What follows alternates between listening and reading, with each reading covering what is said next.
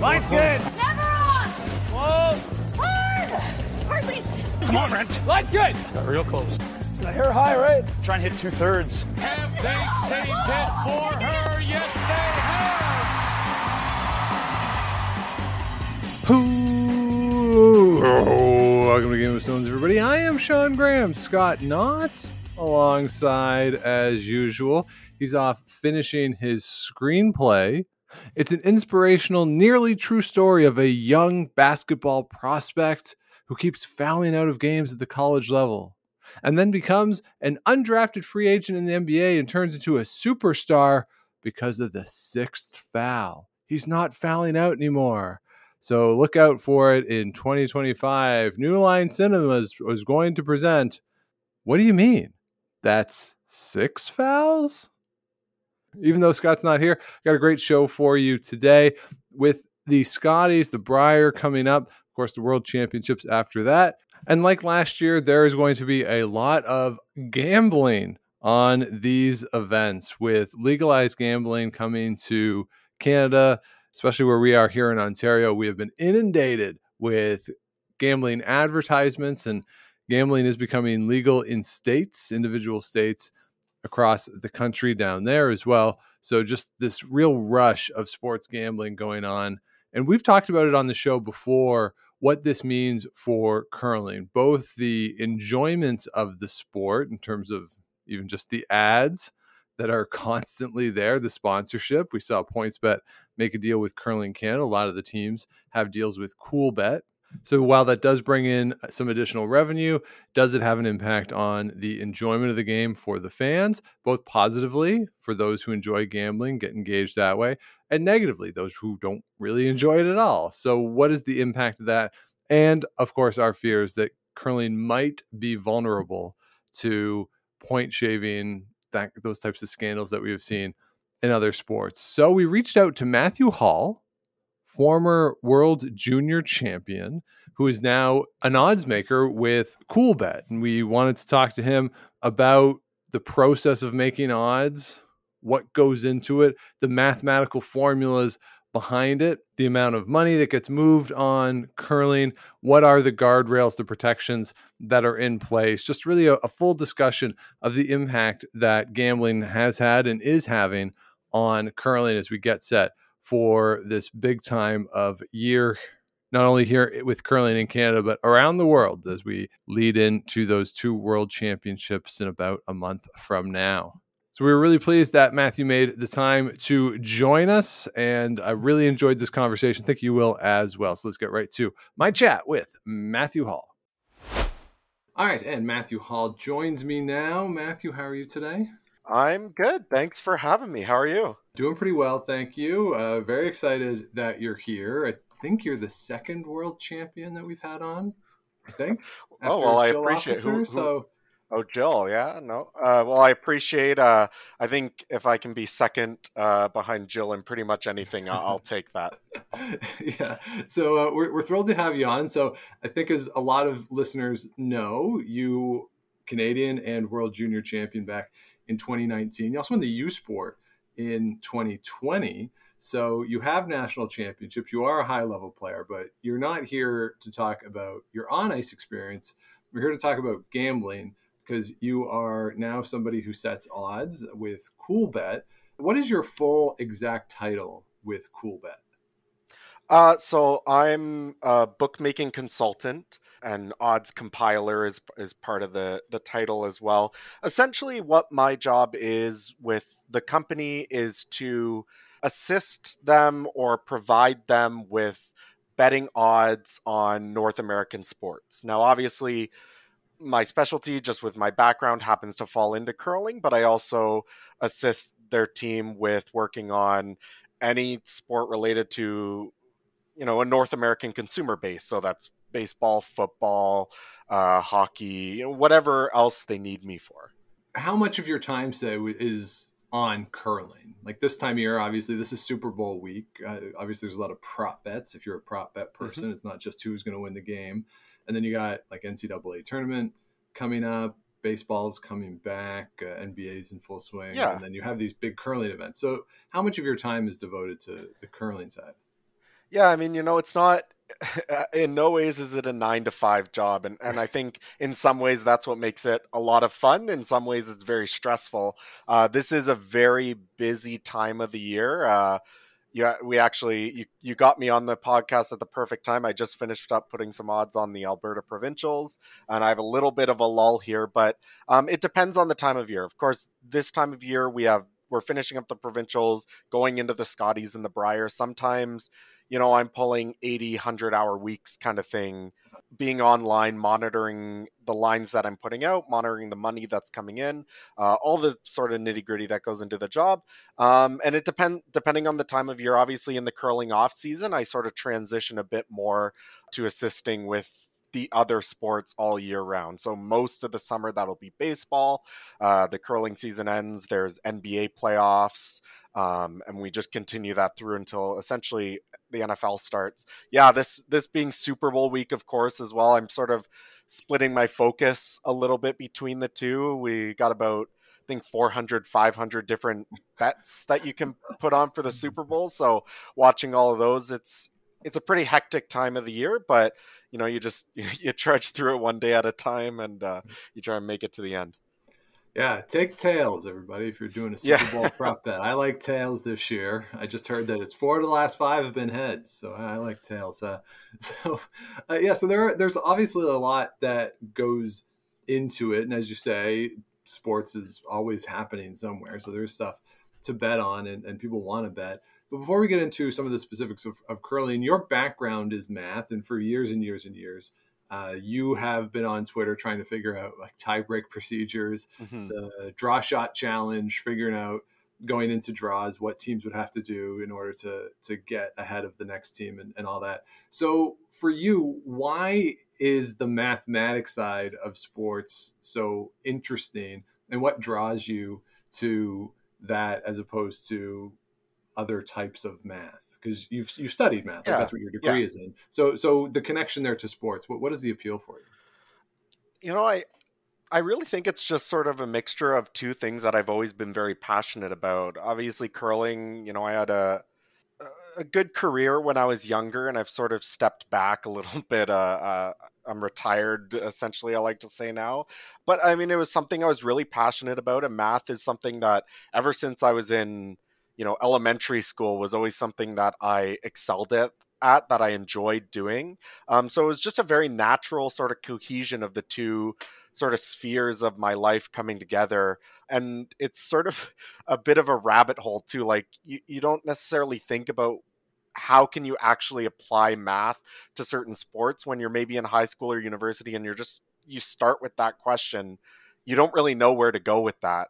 But as you sort of just try new things and sort of start digging into it, you end up in this rabbit hole that there's so much that hasn't been done yet. And, and the area of research there is so sort of uh, cloudy and uh, unknown about what's going on. So it's incredibly exciting. And a lot of the times you, you try something and it just doesn't work. Uh, and you got to do that a lot till you find something that works. But I think you know, it ended up being something that I was just sort of fooling around with. And I was, as you said, I was posting some things on Twitter from the World Championships last year. And I actually got incredibly lucky. The person who brought me into the company, someone I had never met before, never interacted before, he somehow came across my tweets online and essentially just forwarded on to some of the higher ups in the company. They liked sort of some of the numbers I was putting out, what I was trying to do, and they invited me to interview for the job here. So actually, going through school, I I always wanted to be a teacher. Um, I thought about doing my PhD. I thought about becoming a professor or maybe a high school math teacher. But this sort of job more or less sort of fell out in my lap out of nowhere just because of this cool weird little project I was working on. And you know it was one of those things that you just you can't really turn down right? You're offered a job right out of university in sports and math something two things that i'm very passionate about and uh, you know i can say i've loved it ever since. So i i really don't see like a career change in my future. I'm, i love what i'm doing. It can be quite a challenge at times but it's an exciting challenge because it's something that i think it's I I'm not aware of many people in the world who have attempted to actually create mathematical models in curling to predict curling events. I'm sure it's been done before, but to be sort of on the forefront of that and helping uh, you know a company expand and sort of grab this new market by the horns and and sort of figure it out it, it, it's incredibly exciting and something that you know I'm, I'm really looking forward to doing over the next at least few years of my life so let's talk a little bit about what the strategy is and you can correct me if i'm wrong but i've always heard that the goal of odds making in a gambling context is not so much to forecast what is going to happen but mm-hmm. rather to draw money relatively evenly so that the house is not vulnerable to significant losses. And uh, is that an accurate description of how odds are trying to be set? In many ways, yes. I mean, if you think about putting uh, odds on a curling match, uh, like let's say in in actuality it's 50-50 it's it's a complete coin flip we have maybe Edin playing Bottcher or something where if you imagine playing that match out 100 times it's probably going to be pretty close to 50-50 so when you're compiling or when you're putting these sort of initial numbers together you might start at sort of a 50 50 or 2 to 1 on both sides or slightly lower because the house takes an edge obviously um, but perhaps because of a the market you're in uh, of course us in that example us being in canada most of our market being in canada we can expect maybe a little bit more money coming in on Bottcher facing uh, uh, team from another country, something like that, or just as you sort of see the money come in. At the end of the day, if you're confident in your model and your model predicts a 50 50 game, yes, you can just sort of keep the odds at a 50 50 game and never move them. And you would imagine in the long, long run that that would, you know, it would eventually all even out over hundreds or thousands of games. The problem is we we want to sort of work on our or or generate an expected positive value for the company, but we also want to reduce our variance. And I think that's more so when it comes in. When you see a lot of money coming in on one side, you can essentially think of me as the book. I either win big or I lose big. Right. right? Yeah. And and you can say, well, the expected value is the same in over hundreds of thousands of matches. That's should work out. But I don't really like seeing, well, I'd love I either win big or lose big. I'd rather say, well, I win either way. Right? right. And if I can balance, so if a lot of money's coming in one way, those odds might drop a little bit, the other side might come up. Yes, in general, of the effort is to sort of balance the risk uh, as evenly as possible. Um, because if you imagine that will reduce essentially the variance over, say, a set of five or 10 games to the point where we can expect to close in on that expected value much quicker. A little bit of math going on in there, but that's essentially the idea rather than either winning big and losing big and taking hundreds of matches for us to approach that expected number that we want. Uh, by balancing the risk on both sides, we're just able to approach it closer and, reduce reduce the amount of uh, hits or overall risk that we might take on certain matches.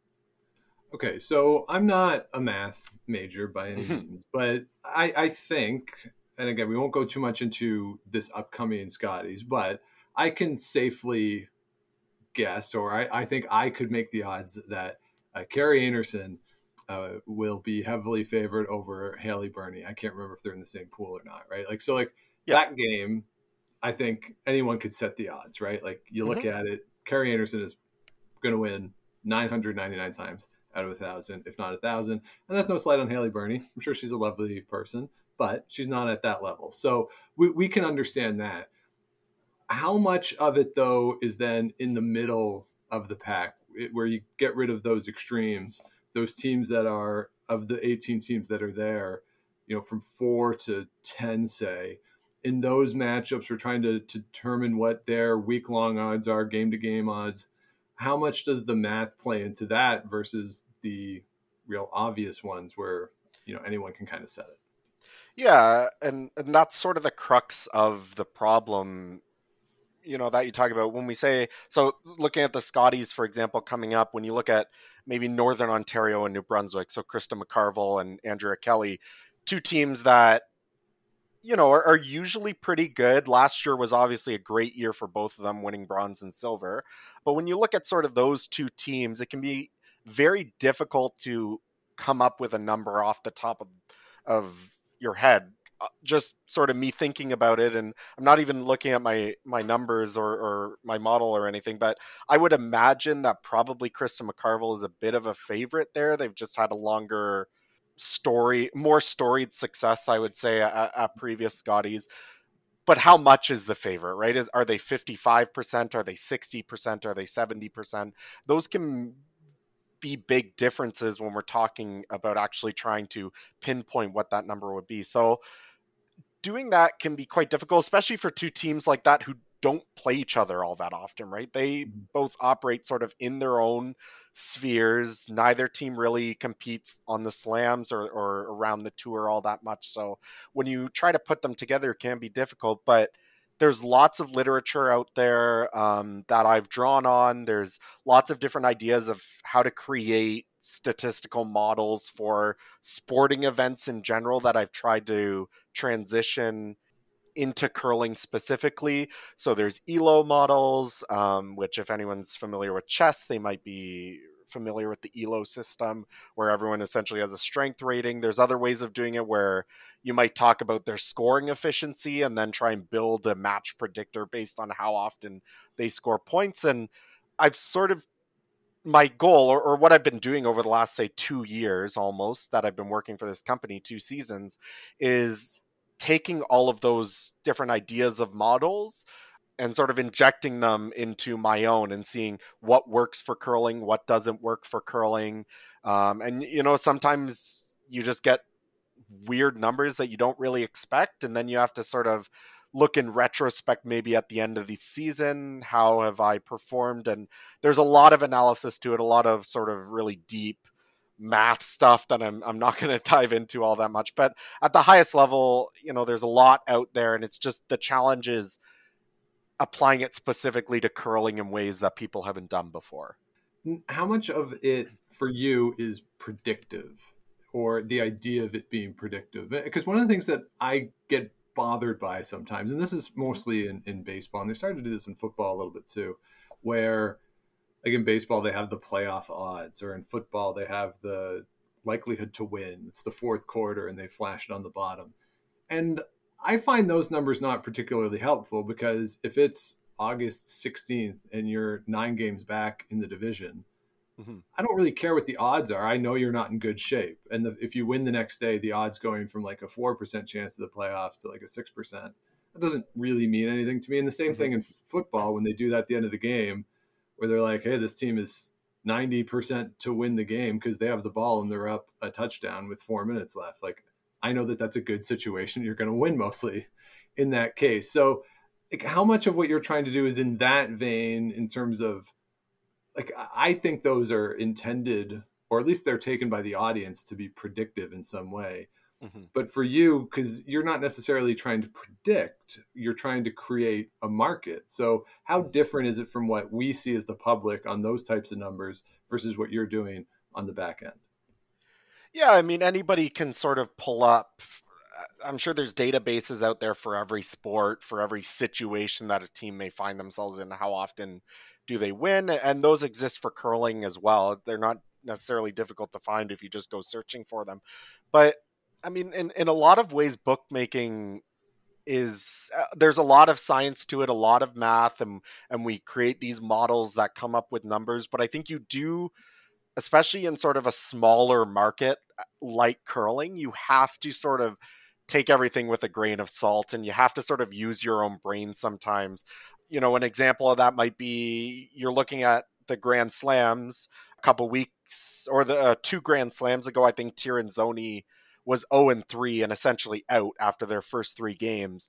And they might have been playing somebody who was on the cusp of playing. So you you get your number from the model, but then you have to ask yourself a lot of questions on top of that, like you know, th- this team's already out. How is that going to affect maybe how they come into the game? Maybe it's a team that you think will come in a bit more loose and actually play better when, you know, there's nothing really on the line, or maybe they'll just phone it in, toss in the towel, like take it easy.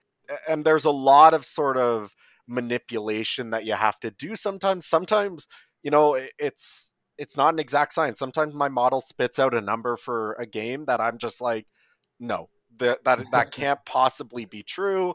I don't believe that. Uh, i don't think you know the people that are going to come in and make bets are going to believe that. And you know you you have to sort of take things into your own hands sometimes but you know i try to take all of those situations and if we get burned maybe on a situation like that where we lose money because the public either got lucky or thought things differently than we did you, you try to learn from that you try to find some way to maybe incorporate that in your model in the future and it's constantly sort of a learning activity which i think is why I love the job so much, why I'm so excited. It it mixes a lot of stuff, but you always are looking back at, you know, if we lost money in a week, you look back and you're like, well, you know, was my model good? Was was I missing something? Maybe we just had a bad week. Maybe just results went against us. That happens all the time on both sides.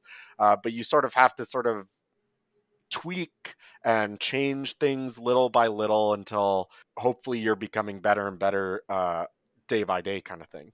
So you mentioned that the volume is relatively small, and again, Super Bowl week, whatever it's, I'm sure Yeah. over a billion dollars around the world gets bet. I, I would assume Mhm. that a billion is a minimum. I, I would think. What kind of money are we talking about, roughly, for slams? And I would assume Brier Scotties generate the most in the course of the calendar year. But roughly speaking, are we talking about volumes that like if Coolbet has a, a bad week at the Scotties, like the company shuts down, or like are we talking pretty pretty low compared to other sports? I, I mean, I say when I say small market, um, obviously, you know, I work a lot with the big ones, the NBA, the NFL, that kind of thing. The numbers we're seeing on the Super Bowl, uh, you know, the curling is basically a drop in the bucket uh, at that point. It's really not that big, but I mean, it, there is, you know, this isn't an insignificant uh, evolution that we're seeing to the game um, when looking at sort of curling, and I can talk a little bit um, sort of at the high level of what kind of you know money is being moved in curling specifically. When you look at say the last season, so start of last season, so September 2021 to now, um, we're probably looking at somewhere in the neighborhood of one and a half million dollars in bets. So that's bets Yeah. coming into us that we've taken that we've written tickets on. And you know that I'm we're just one book. I don't know specifically what the other bookmakers are seeing. I know we've done a lot of work in trying to capture as much of the market as share as we can, but you know that's just our one number. There's a lot of other books out there. Sports Interaction, Pinnacle, PointsBet uh, is trying to move into the market w- with their partnership with Curling Canada and all that. Uh, so, you know, I think it's it's not the point I'm trying to say is it's not necessarily an insignificant amount of money, and the market is there, and people are interested, and we're generating a good amount of uh, revenue coming in, uh, at least, and then you know, and we were obviously gifted a little bit last year uh, when we look at, say, last year we had the Scotties, the Brier, like you said, those were the big ones. We had the Olympic trials, Mm. which was big for us. So each of those events in of itself, I mean, the Scotties and the Bri- the the Brier and the trials last year, we were looking at maybe a quarter million dollars a piece just for like one week. Um, and then the Scotties last year, we were probably maybe around one 150,000, 200,000 in, in that range. Um, plus all the slams on top of that, plus all the other maybe bigger tour events that we cover throughout the year. The world championships were similar last year. We're, we're looking at maybe another 300,000 on those as, as well in turnover coming in. So it's, you know, it's not an insignificant amount of money that's happening. And I think that it goes to show that yes, it's big changes for the sport, but I think it's something that people overall are interested in. Whether, you know, they try it, they give it one or two tries and decide it's not for them, that's fine. But the the state the stability is there. uh, from what we've seen in the last season, season and a half of of these numbers coming in, uh, in terms of that people are sticking around, people are you know wagering on multiple of events uh, back to back that they're they're returning whether or not they win or lose to continue doing it. So so yeah the interest is there.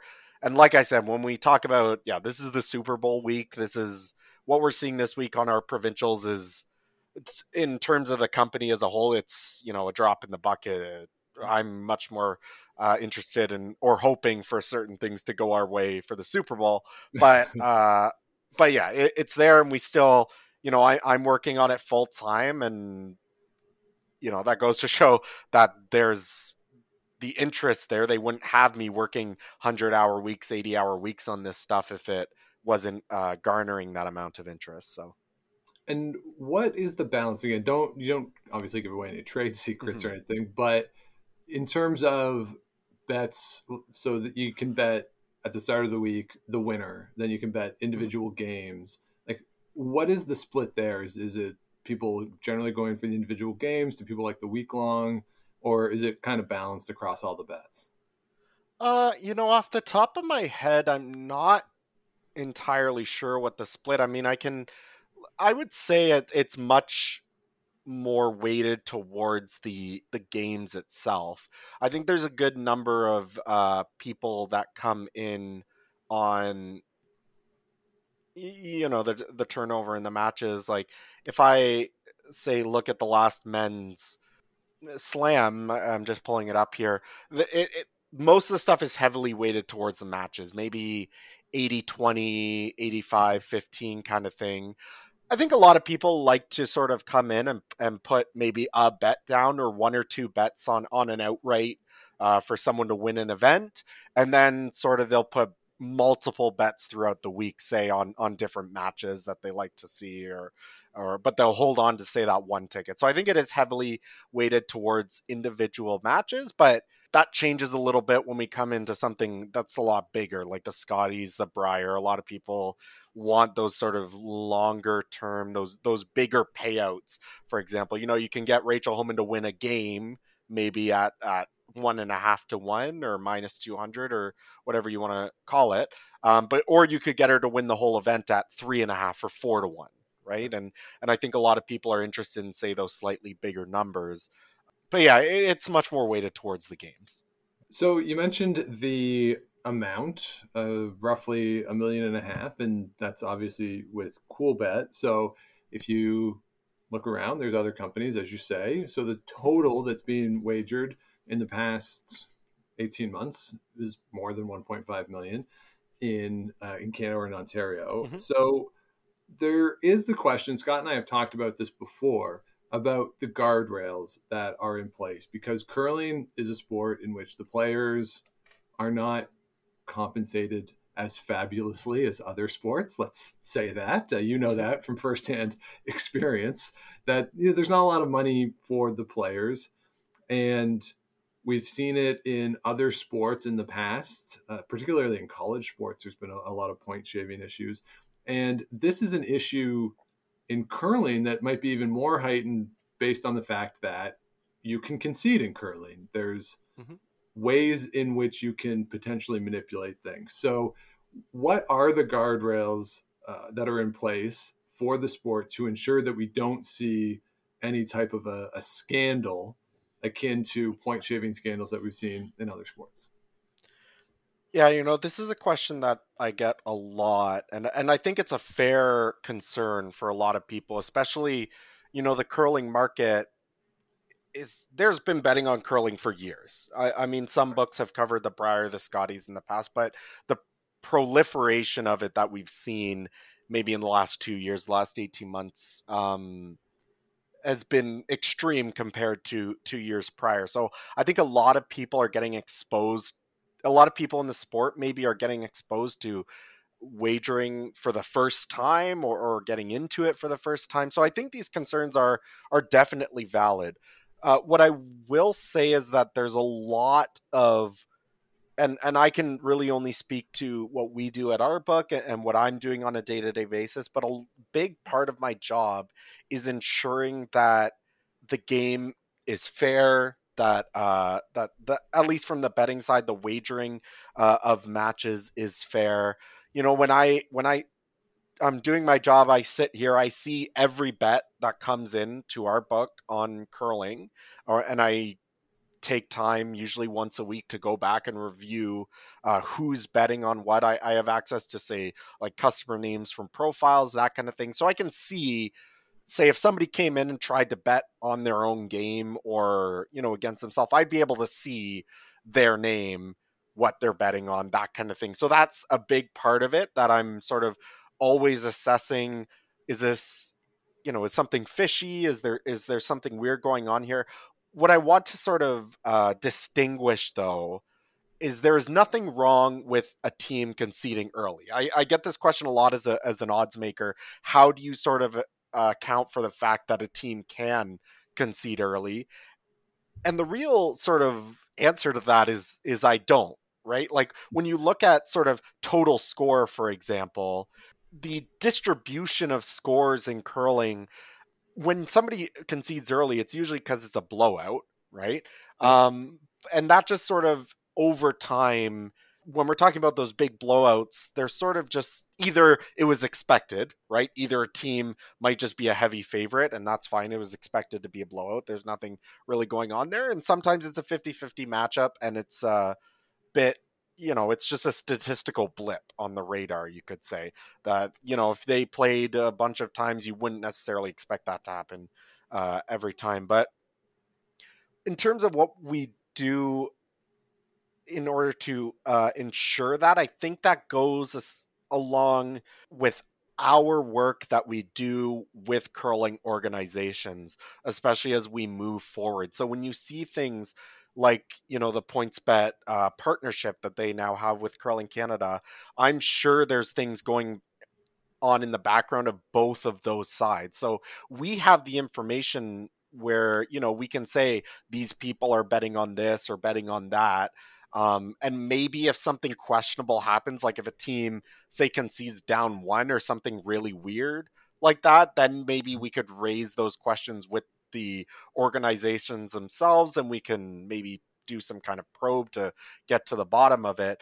But at the end of the day, we haven't really seen I haven't seen, I should say, anything along the lines of questionable content yet, uh, where teams are sort of conceding in really weird situations where it doesn't make sense, that kind of thing. And you know, it's not like I would I can say for our book, the amount of risk that we're seeing on a lot of these matches most of the matches we're covering are the larger matchups. So, you know, the the Grand Slams, the Scotties, the Brier, a lot of these teams I don't think would necessarily risk, you know, what could happen to them if they did say cheat or or tried to shave points if it was found out they were doing that with the amount of risk that we're actually seeing uh, come in on these matches. I mean, we talk about you know one and a half million dollars. You spread that out over you know hundreds of customers maybe thousands of customers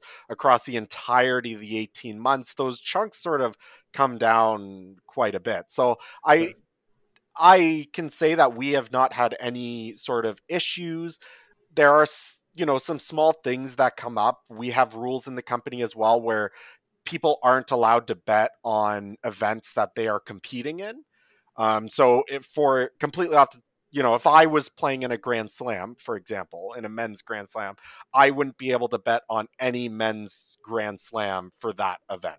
So that's one of the rules that we have in place. And, you know, we've run into issues of, you know, people, you know, putting some money on themselves kind of thing, uh, where we've had to immediately if i see that i cancel the bet we contact the customer we explain the issue to them and every time from that point on, it's been a non-factor.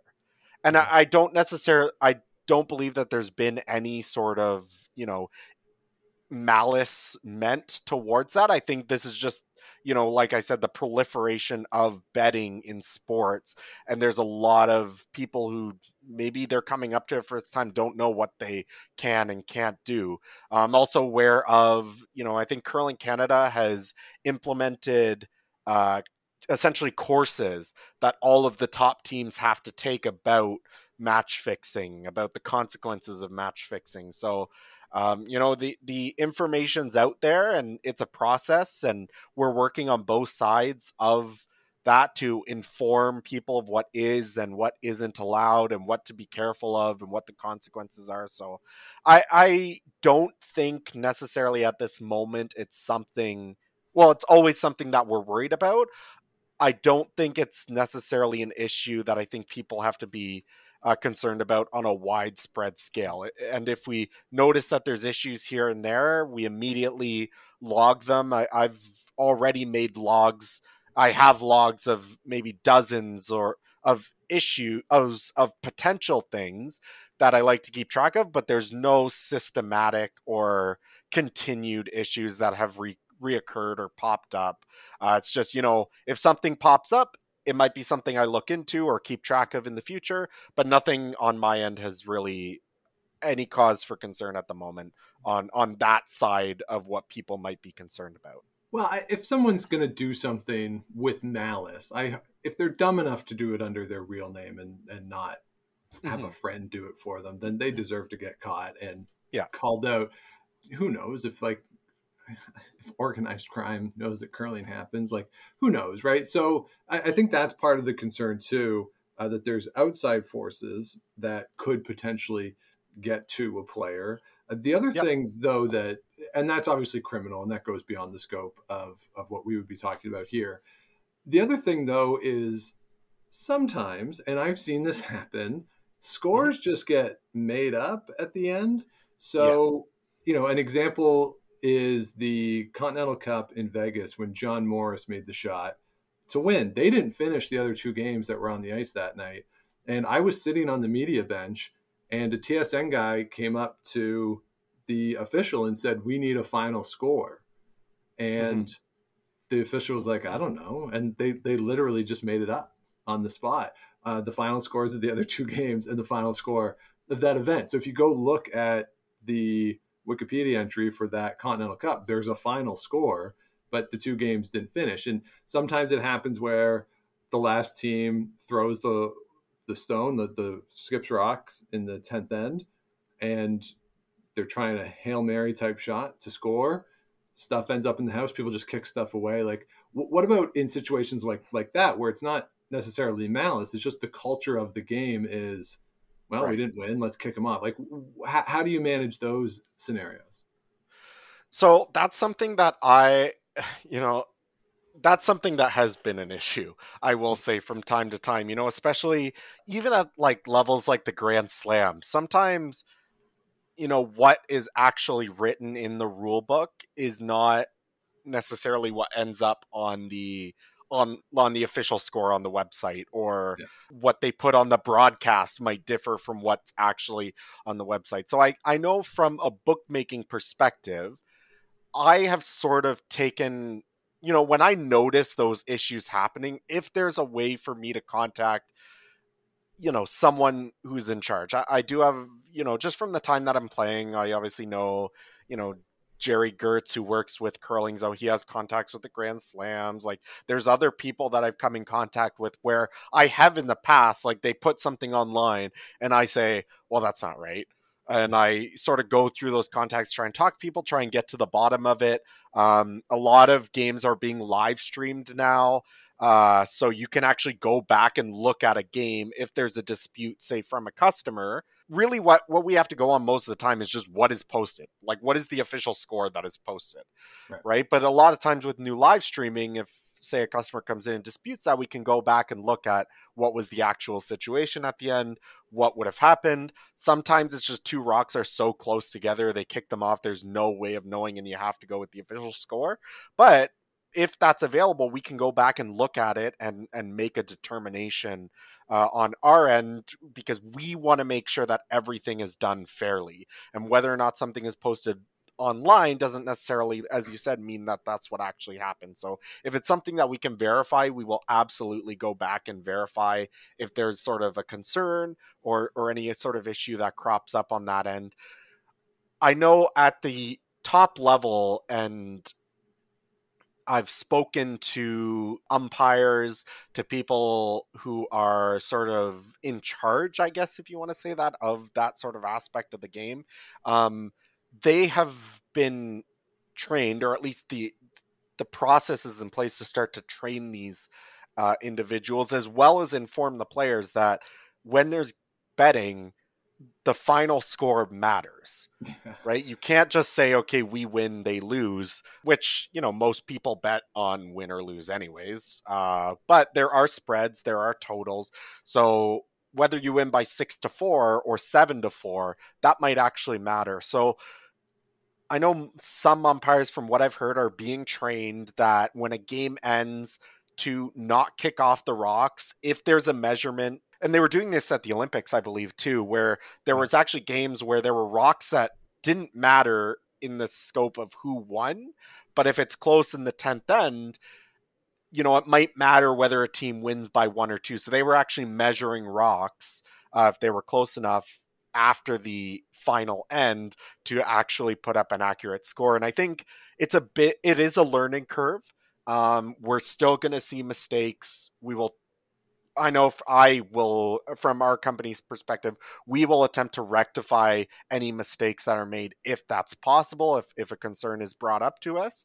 Um, but there's still some holes. There's events where there's not streaming, and and there's definitely I can understand. You know, you there might be uh, sort of concerns of maybe somebody is there watching an event, but there's no like live streaming and they know what mm. happened, but what's posted maybe online or on the official score might say something different. But we do everything in our power that everything that we can do uh, to try to rectify or, or try to avoid those errors. And we've been pushing the information to umpires, to curling organizations, to players, especially to make sure that those final ends are counted properly. Yeah, I'll say I, I, would be really bad at this if I was playing in games where there was betting. There was a situation in the fall where the league I play in on Thursday nights, the tiebreaker is point differential, and mm-hmm. it was the last night of the draw, and there was a three way tie.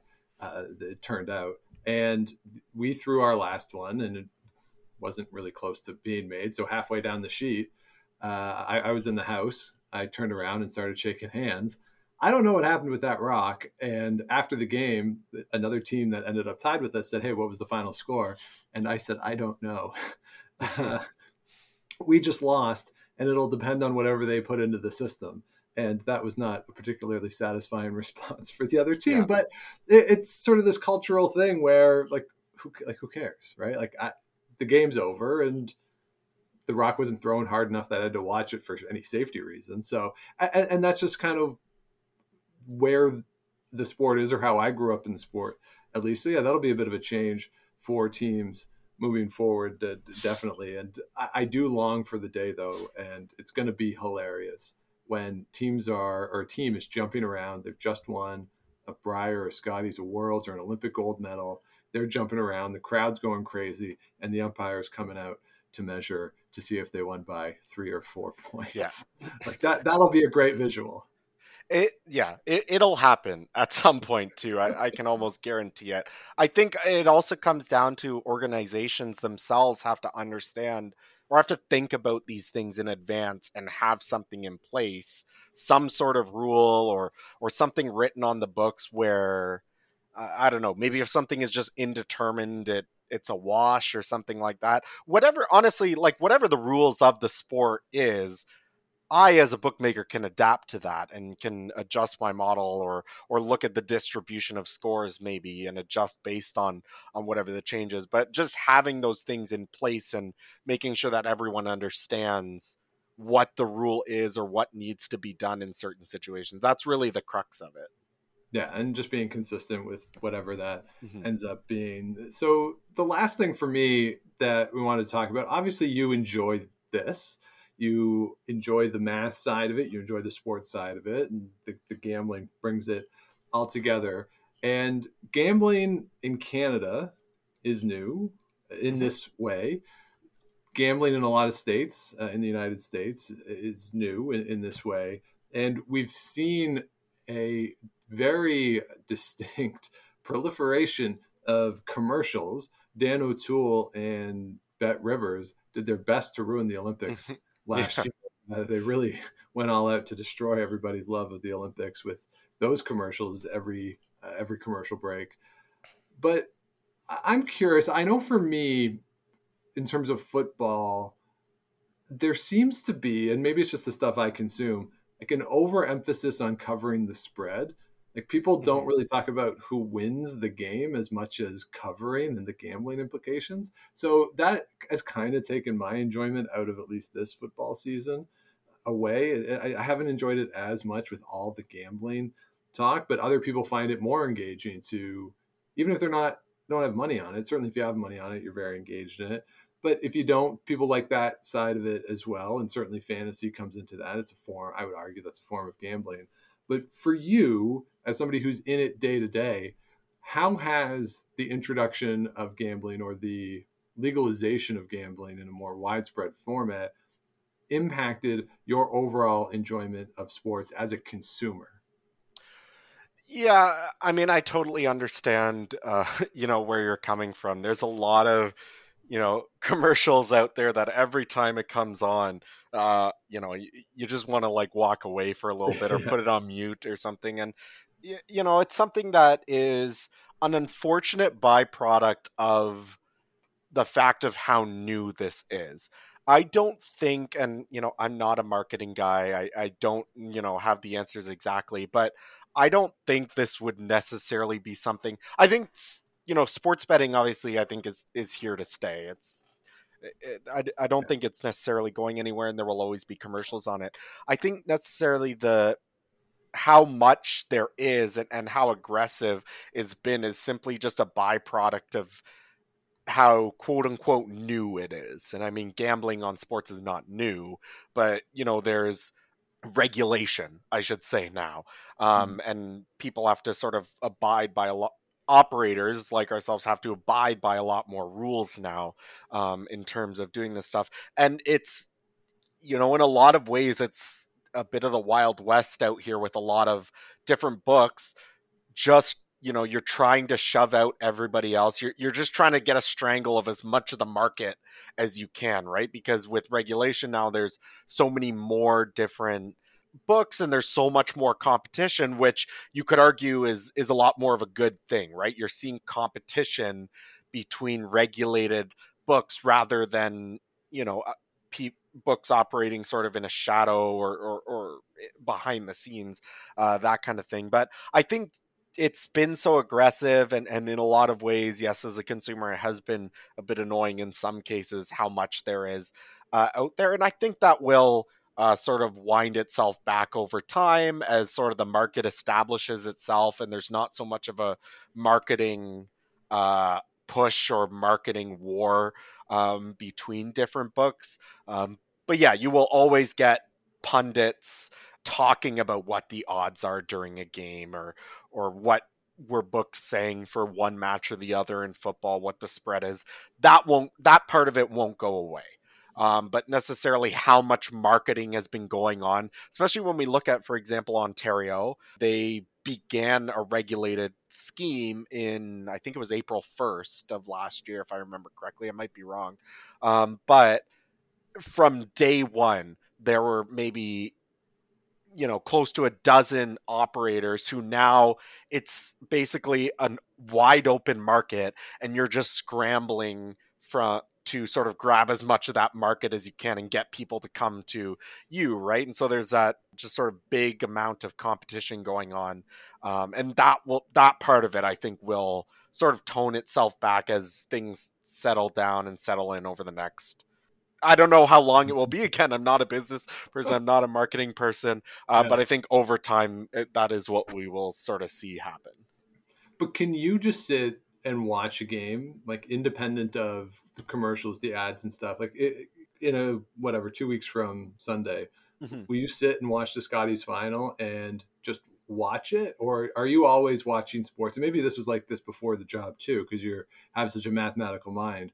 Like, are you always in the mode of the odds or the models, or, or is this playing out the way we expected, or can you just step back and be Matthew curler curling fan and just watch the game and not be thinking about the other side? I, I don't think I can ever go back. honestly, I, I think personally, just like with the amount of time I'm putting into it, and you know, this is sort of my daily life now. It's something I'm always thinking about when I'm watching games.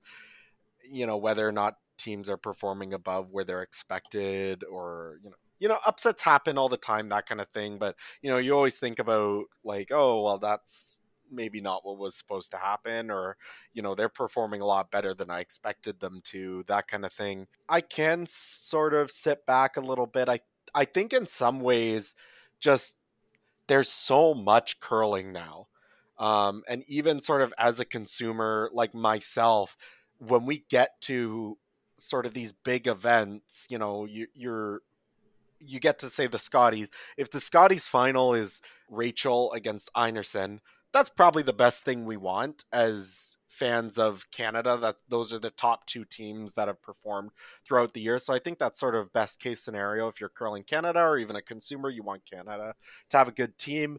But this will be like probably the tenth time that I've watched them play against each other this year between the Grand Slams. Uh, every event now is streamed. There's sometimes like three, four events in a weekend. When you think about starting in September, and how much curling there is going on, there is a little bit of that quote unquote burnout. That at least happens to me because I have to sort of stay on top of all of this, right? I don't necessarily have a, a choice in how much curling I, I'm ingesting, but it, it can be a little bit, yeah, like you, you sort of step back, and I have a very different perspective of watching games uh, where I'm sort of always thinking about, oh, how much, okay, so that team took three, how much would that change say the percentages or or the numbers or what would I do here? And over the Scotties and the Brier and all the big kit championships, I am doing live odds as well. So when you know a team scores two or three, if I'm working on that, I will actually have to answer those questions. So in a lot of ways, when I do that, when I'm not doing live betting, it you know it's just practice for me. But yeah, it, me personally, like when you when you get into any sort of career and you have to do something that's sort of along the same lines but doesn't necessarily have to do with your job i think you always sort of visualize it or or ingest it a little bit differently than maybe you did before so before you go i mm-hmm. because it's super bowl week i want to see if we can get curling prop bets like, I, I say why not uh, yeah. you know I, i've never bet on curling maybe I would do a curling prop bet. So here's my suggestion for a curling prop bet. Just, okay, let me get my pen. I'll, yeah, just uh, this is for free, totally for free. Okay. The number of broom slams in the TV game at a Brier, and pick whatever game randomly, versus mm-hmm. the number of times that Russ says the word gear Oh, oh, shot. That's that's kind of well. I think it depends on what game you're doing. If you're uh, there's a couple hotheads at the Brier, I think you could actually get pretty close to a 50-50 there. But he does like to say gear a lot, a lot too. A so lot, yeah. I, I think I think overall that that would probably be the favorite. But I'll look into that. I'll let you know.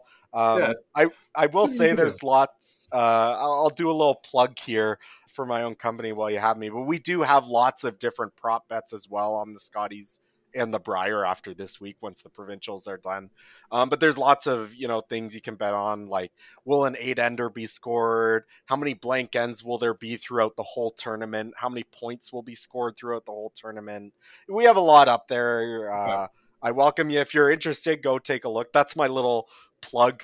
Uh, since you brought me up here, I'll, I'll take the moment. But uh, yeah, no, we're always looking for different uh, ideas of what people might be interested in. So I will say, if anybody else has a has a crazy thing that they want to see, no guarantees that it will happen. but if you give it to me, I, I can look into seeing if that's even possible. I don't. I don't know if I like that you described that as crazy. That makes me think it might not happen. I don't know. I don't know if I like that. Let's talk about other things. A lot of other people come up with crazy things, Sean. Not just. All right, so uh, we really appreciate you joining us. So go ahead, plug the company. Like I, I assume it's all app based, Coolbet, or or if people want to uh, bet with you guys, what how how do most people do it? We do have an iOS app, so if you have an, an Apple phone or, or Apple device, you should be able to get us on there. Uh, we're still working on developing something for the others, but you can always sort of, you know, just go search coolbet.ca. Um, that'll take you right to our website, and from then that'll take you to the sort of our front page, and from there you can filter yourself to whatever sport you want. Uh, go check out uh, what we're offering in curling and we'd love for people to give it a try and, and see if it's for them. And if it's not for them, that's fine. But uh, yeah, that's that'll be my plug. Go check us out. Go see what we're offering. We have probably the biggest, I would say almost absolutely the biggest curling offering out of any book out there. So if it's something that interests you that you want to check out, come check us out.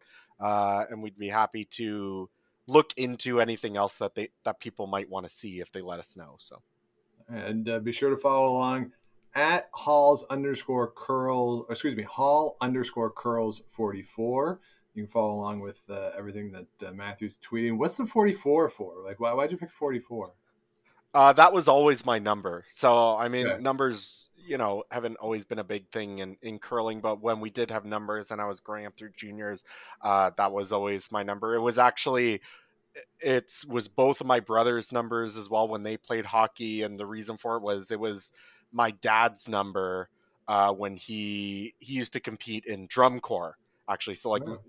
marching band that kind of thing, um, and that's how he met my mom, and uh, so his core number when when they competed he was 44, and so me and my brothers we've always been 44 as well, so. Very cool. Very cool. So uh, follow along. It's a busy time coming up for you with all the biggest events on the curling cal- calendar still ahead of us. So enjoy the season of champions as it returns, as it continues. And uh, I'm sure you'll look forward to once the Champions Cup is done in May, because it's going to be it's ending in May, uh, which is, I think, far too late. But hey, more curling to watch, more curling to bet on. And you did say earlier, Matthew, too, that you are retired. But you do have a nine o'clock game tonight, which kind of influenced when we're recording. So you're not like retired, retired.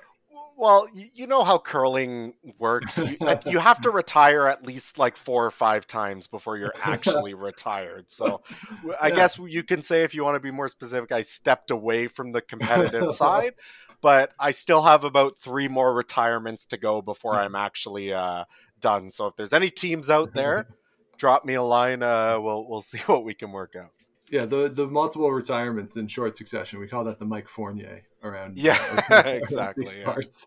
So uh, it, it, enjoy your game tonight. Good luck, and everybody follow along with everything Matthew's got going on. So Matthew Hall, thank you so much for joining me. Well, thanks for having me, Sean. Uh, once again, if you ever want to talk about big event, what the numbers are, what things are looking like, I'd be happy to come back. But uh, thanks for giving me the platform. Uh, I had a lot of fun chatting with you. So there you have it. My chat with Matthew Hall. I thank him for his time. And again, if you are interested, this isn't a sponsored episode, but if you are interested, he is, of course, with Coolbet, as he mentioned. And of course, if you do gamble, do so responsibly. Play within your limits, as they say. So that will do it for this week. Thank you so much for listening, everybody. If you have not yet, please do subscribe wherever you get your podcast. Do likes, rates, comments, all that good stuff. Helps other people find the show, beats those algorithms. And you can, of course, follow along with everything we got going on at Game of Stones Pod on Twitter and Instagrams, Game of Stones Podcast on Facebook. You can head on over to Game of Stones GameOfStonesPod.com. All the past episodes are there. And if you want to let us know what you want to hear on the show, Game of Stones Podcast at gmail.com.